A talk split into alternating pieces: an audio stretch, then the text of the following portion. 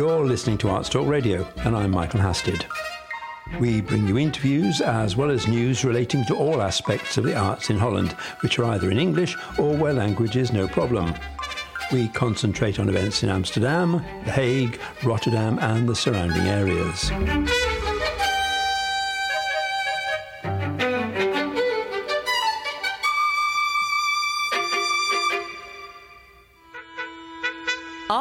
Radio online. Features on the arts in English. It's all about music this week, but of two very different types. We'll be talking to one of Holland's leading baritones who sings in the world's great opera houses as well as giving solo recitals. Arts Talk Radio online. Berry Visser is the man who first brought rock and roll to Holland. He created Mojo Concerts, which mounted the country's first pop festival in Kralingen in Rotterdam in 1970.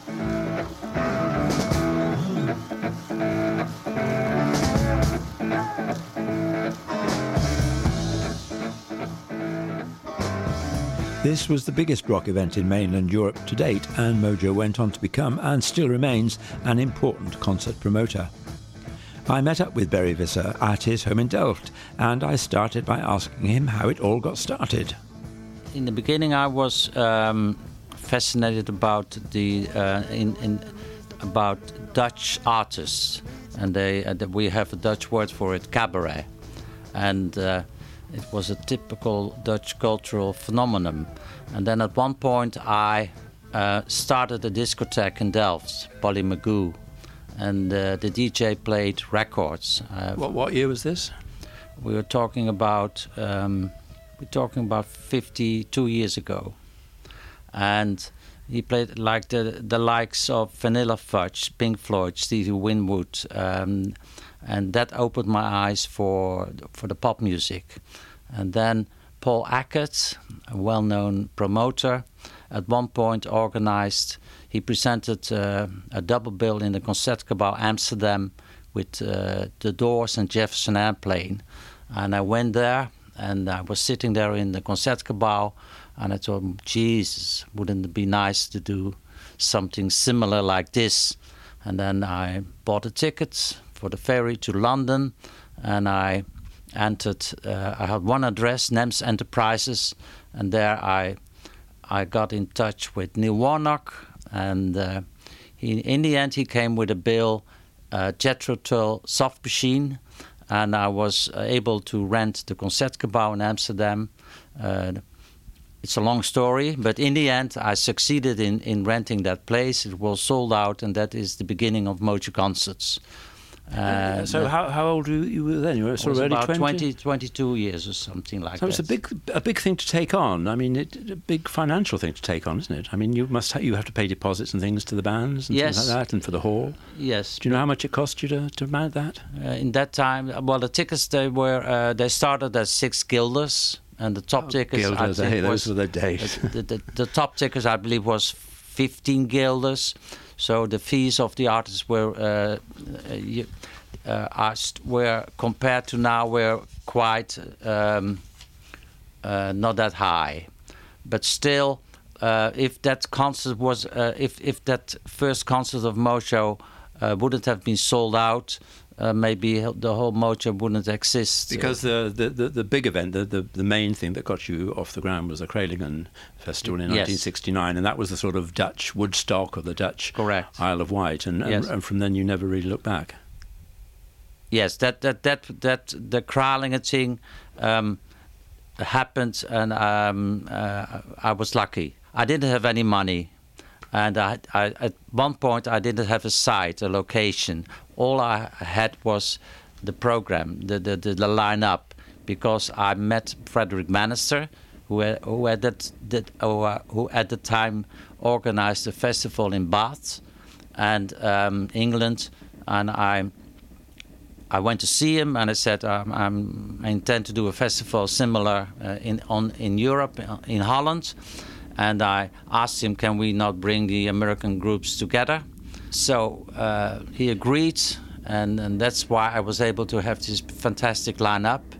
And then, uh, but I was looking all around the country for a site and talking to people uh, to get uh, sponsoring, etc. And at one point, uh, somebody knocked at the door here in the, in this place, and it happened to be George Knapp, and he had uh, he had the same idea to do something uh, in in Rotterdam. He drove me to Rotterdam. He showed me around the Kralingen site, and uh, of course I was impressed.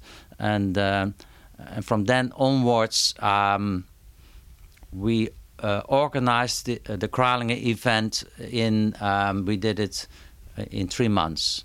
I moved in into their house with, um, and uh, we did it uh, with one telephone. And um, things things were much easier in those days. You could actually do it like that. Yes, for, yes, that's true. Um, after the Kralingen Festival, uh, I, I, I, I started working together with Leon Ramakers, and um, we became partners.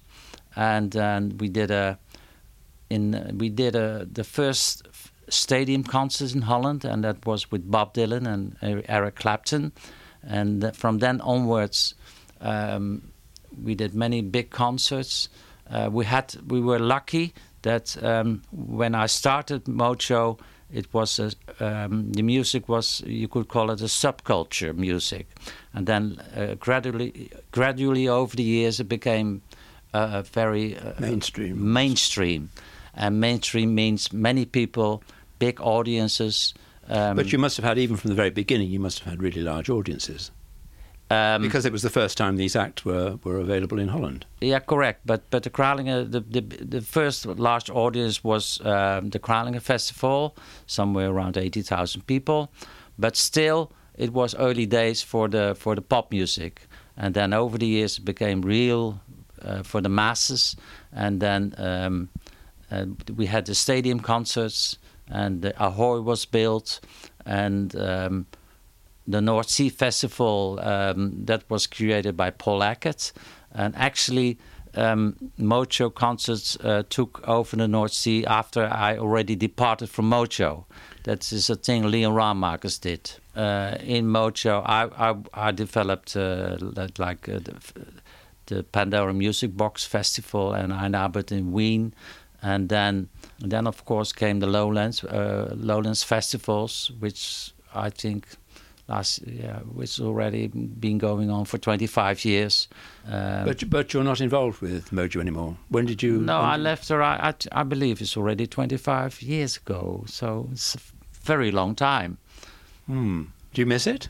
Not really. No. So how no. many? So how many years were you active with Mojo? Let me let me calculate. Um, I think I was active um, 25, 30 years, uh, something like that. And I suppose that was that was a full time job. How many events did you do each year? A lot. Mm. And, and, they increased over the years, but uh, don't uh, nail me down on numbers. but uh, that must have been a, a terrible lot. Because uh, to, to a certain extent, um, I think Holland was almost deprived, you could say, in the 60s and, and early 70s of, of, progressive of, of, rock music, really, because there were no there were no Dutch bands, were there? There was Focus, and that was about it, really. Yeah, on the, the international stage. Yes, correct. The, the, the uh, Holland, uh, uh, the, the, like the Dutch uh, music lovers, they they focused on English and American groups, mm. and and the um, and the Dutch. I, I believe the Dutch groups they they they got their inspiration from the English groups. They looked.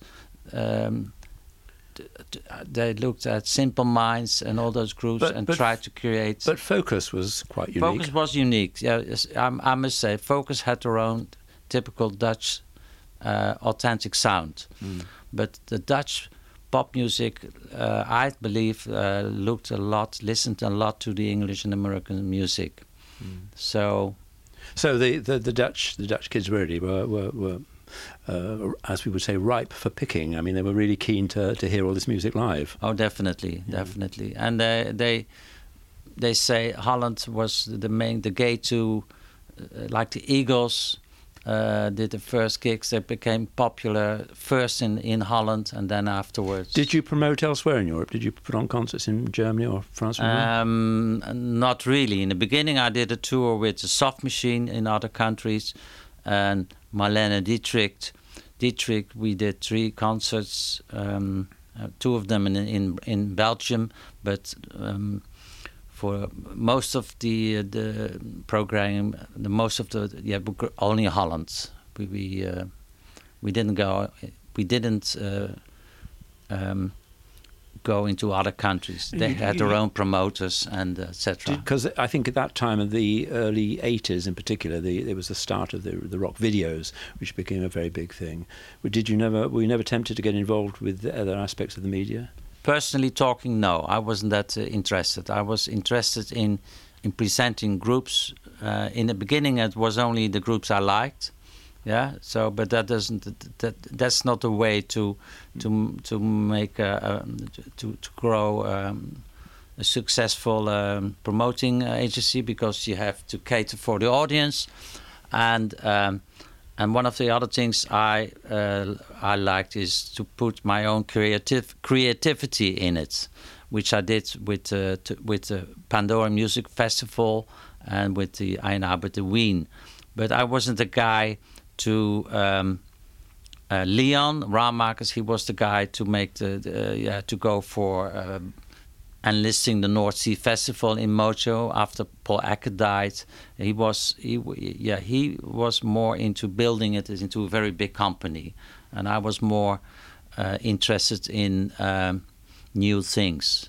And that's at one point I, I, I decided to leave the company because I want I wanted to um, how do you say that in English?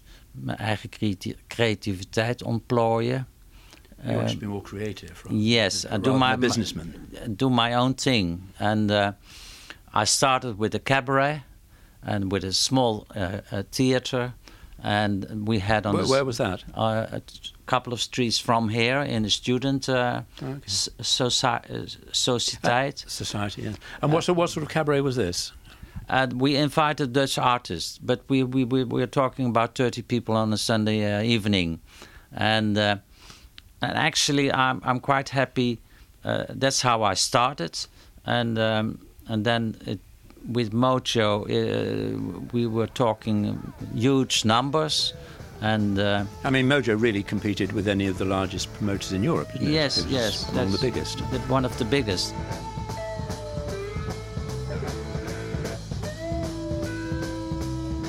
That was Berry Visser, creator of Mojo Concerts, talking about the Kralingen Festival, which was in fact in 1970, not 1969, as I said in the piece. Thank you very much, everybody. We sure do love you.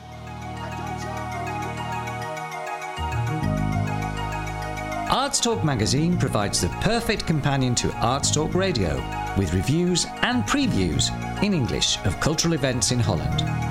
Whatever your interest in the arts, our international team of writers will always provide something new and exciting to see online. That's Arts Talk Magazine, all one word, dot .nl. artstalkmagazine.nl.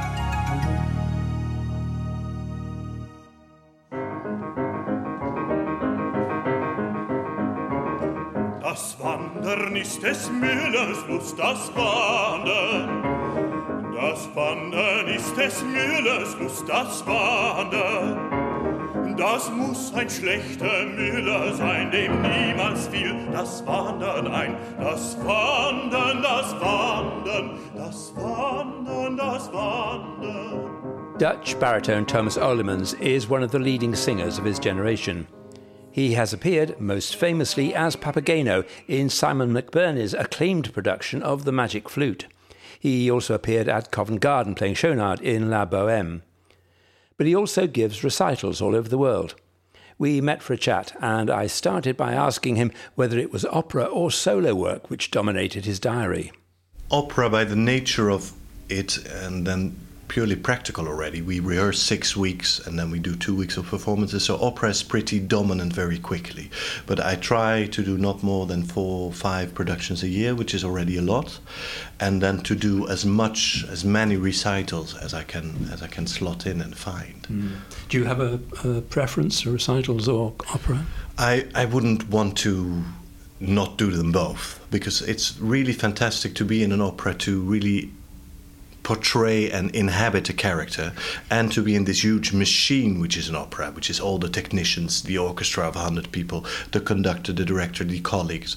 And then again sometimes to just be in a car and arrive at a little church with only a pianist who is most of the time a good friend and have a selected audience and just have everything on, in your own control mm-hmm. so no lights no divas no distractions and you can make your whole own program and, and on the mini millisecond uh, control everything. That's because really operas are, just so enormous, with 80 musicians or so in the pit and yeah. 100 on stage, and God knows how many technicians. Um, I mean, and a lot of the time, if you go in for uh, uh for a guest appearance for one or two nights, say in Covent Garden uh, you virtually have to know the part before you arrive, don't you? Yeah, well, that's the that we always. I mean, ideally, not everybody does. Unfortunately, I won't mention any names, but ideally, you always really know it as soon as we start rehearsing. But uh, it can have a, a pretty uh, anonymous in and out feeling sometimes that you just go on and you meet some people on stage only, which can be very strange, but also can then sometimes give some a great energy because of the spontaneity of it. I pr- prefer to work before, so to be able to rehearse a few weeks and to have a natural feeling. Because you did the famous magic flute with uh, Simon McBurney yes. in Amsterdam, and that must have been quite a different way of working. I know opera can be very, very innovative and very, very creative, but I think possibly Simon McBurney takes it to a, another level. Yeah, and for me, that production, we started it in 2012. I've, I've played the same production, I think, now seven times since, because it's been touring all around Europe, and we're going to the Metropolitan Opera in a year and a half with it.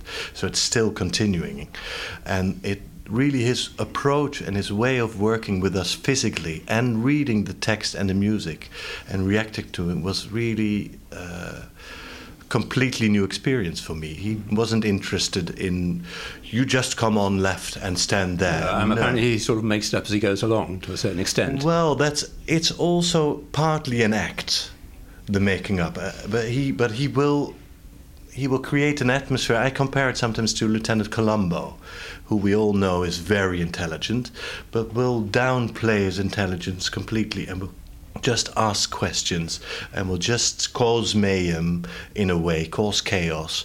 And then suddenly you find out that Columbo has solved the case and Simon has created a production. But I think there's more in planning than he lets out wünscht Papageno sich. O so ein sanftes Zeugchen der Seligkeit für mich, der Seligkeit für mich, der Seligkeit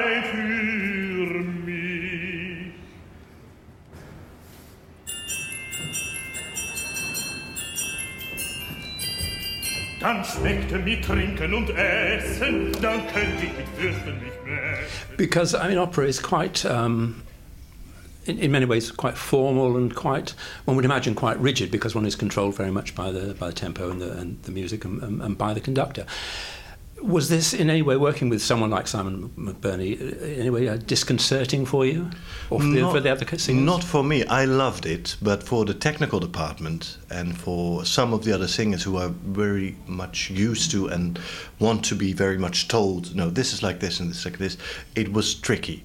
And and also it's not every singer's cup of tea. And for technical departments, to have somebody who says, no, we're doing this all like this now, and we have to change, here has to be a wall, we're changing the platform, etc., that can be very challenging. Because I think that the, the, set for that was the centerpiece was a sort of platform, wasn't it? Which yeah. went up and down on. Yeah, on it was a, in a way, it was constructed and designed in, in collaboration with an oil rig company. So they, they used oil rig technology, built a custom made computer to move this beast around because they had four cables holding on a, I think, a few ton platform and a steel construction around. So it was quite an investment, obviously, and a risk for the opera to take. But as we see, the opera has been played now three times in Amsterdam. It's gone to London. It's gone to Aix-en-Provence. Will probably go to Barcelona as well and to the Met. So it it has been an investment and a way of working and looking at things which has really paid off. Did anybody fall off the platform? Once in rehearsal, once in rehearsal, and that was that was scary, and it never happened again. But what we do, and that's also why a production like that you can't do without rehearsing, because it would just be too dangerous. So that we need a few weeks in trying, getting used to the platform. The, the angles can be very steep, so it's uh, no. That's it, must be very difficult to actually sing if you're actually having to constantly think about where you're putting your feet or where your of balance is. It, funnily enough, it helps because it can be very tempting to think a lot about how you sing, and when you're on a stage, you need to sing, you need to let go, you need to liberate, and being distracted by physical things, being distracted by being on stage, or and distracted in a good way, so concentrated more, can also liberate you enough for the singing. I mean, unless obviously you you fall off the platform, but I, the first production ever I did of Magic Flutes was in Nantes in, in France, and I had five live pigeons who had had had to fly around me during my first aria, and which I had to put into a cage during my singing, which was completely stressful. So I had never caressed a cat before, let alone caught a, a, a pigeon. And I had to feed them every day. I had to, to get them used to me. I would whistle on the Papageno flute to get them used to coming to me. And the thing was, what I realized, I would stress about the pigeons, but not about the show. So the first aria went by in a flash because I was just focusing on hoping that the pigeon wouldn't fly out into the hole. Everybody told me they won't fly into the dark. And I think, well, if I have one uh, very uh, individual pigeon who thinks it's dark, let fly out of It's there. his big moment. it's his big moment. Then I've got a problem.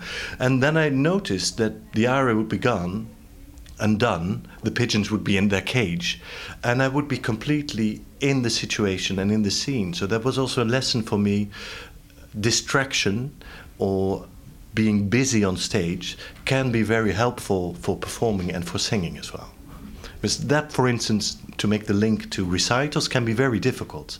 To have no props, just an audience very close, just on yourself, just on your own, in the in the in the, in the corner of the piano, that can very much, if you're not careful, if you don't train it, freeze you up in a way that you get over focused, stuck in Nothing to fall back on. yeah, nothing to fall back on except the music and the poetry, which is the great thing of it.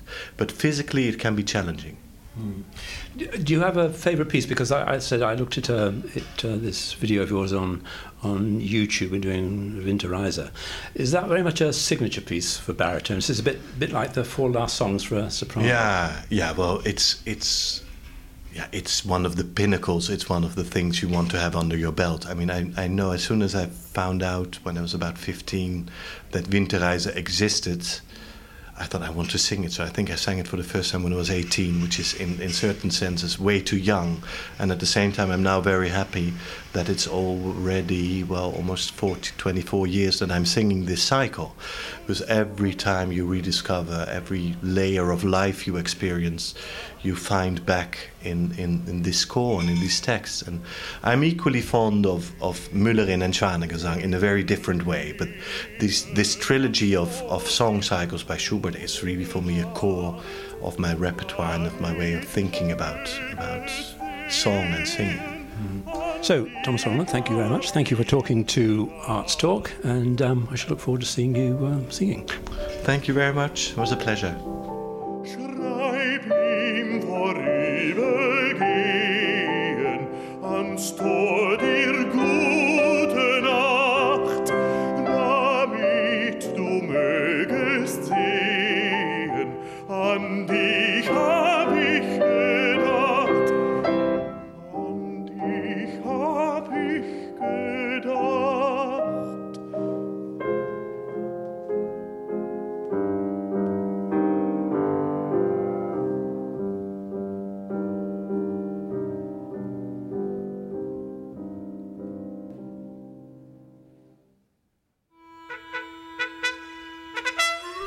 Talk Radio Online.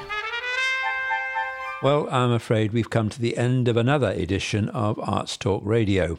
We'll be back in a week or so with some more interesting people to talk to. And in the meantime, if you have any comments, we'd like to hear from you. Please leave them in the comments box below. My name is Michael Hasted, and so until the next time, it's goodbye. Bye.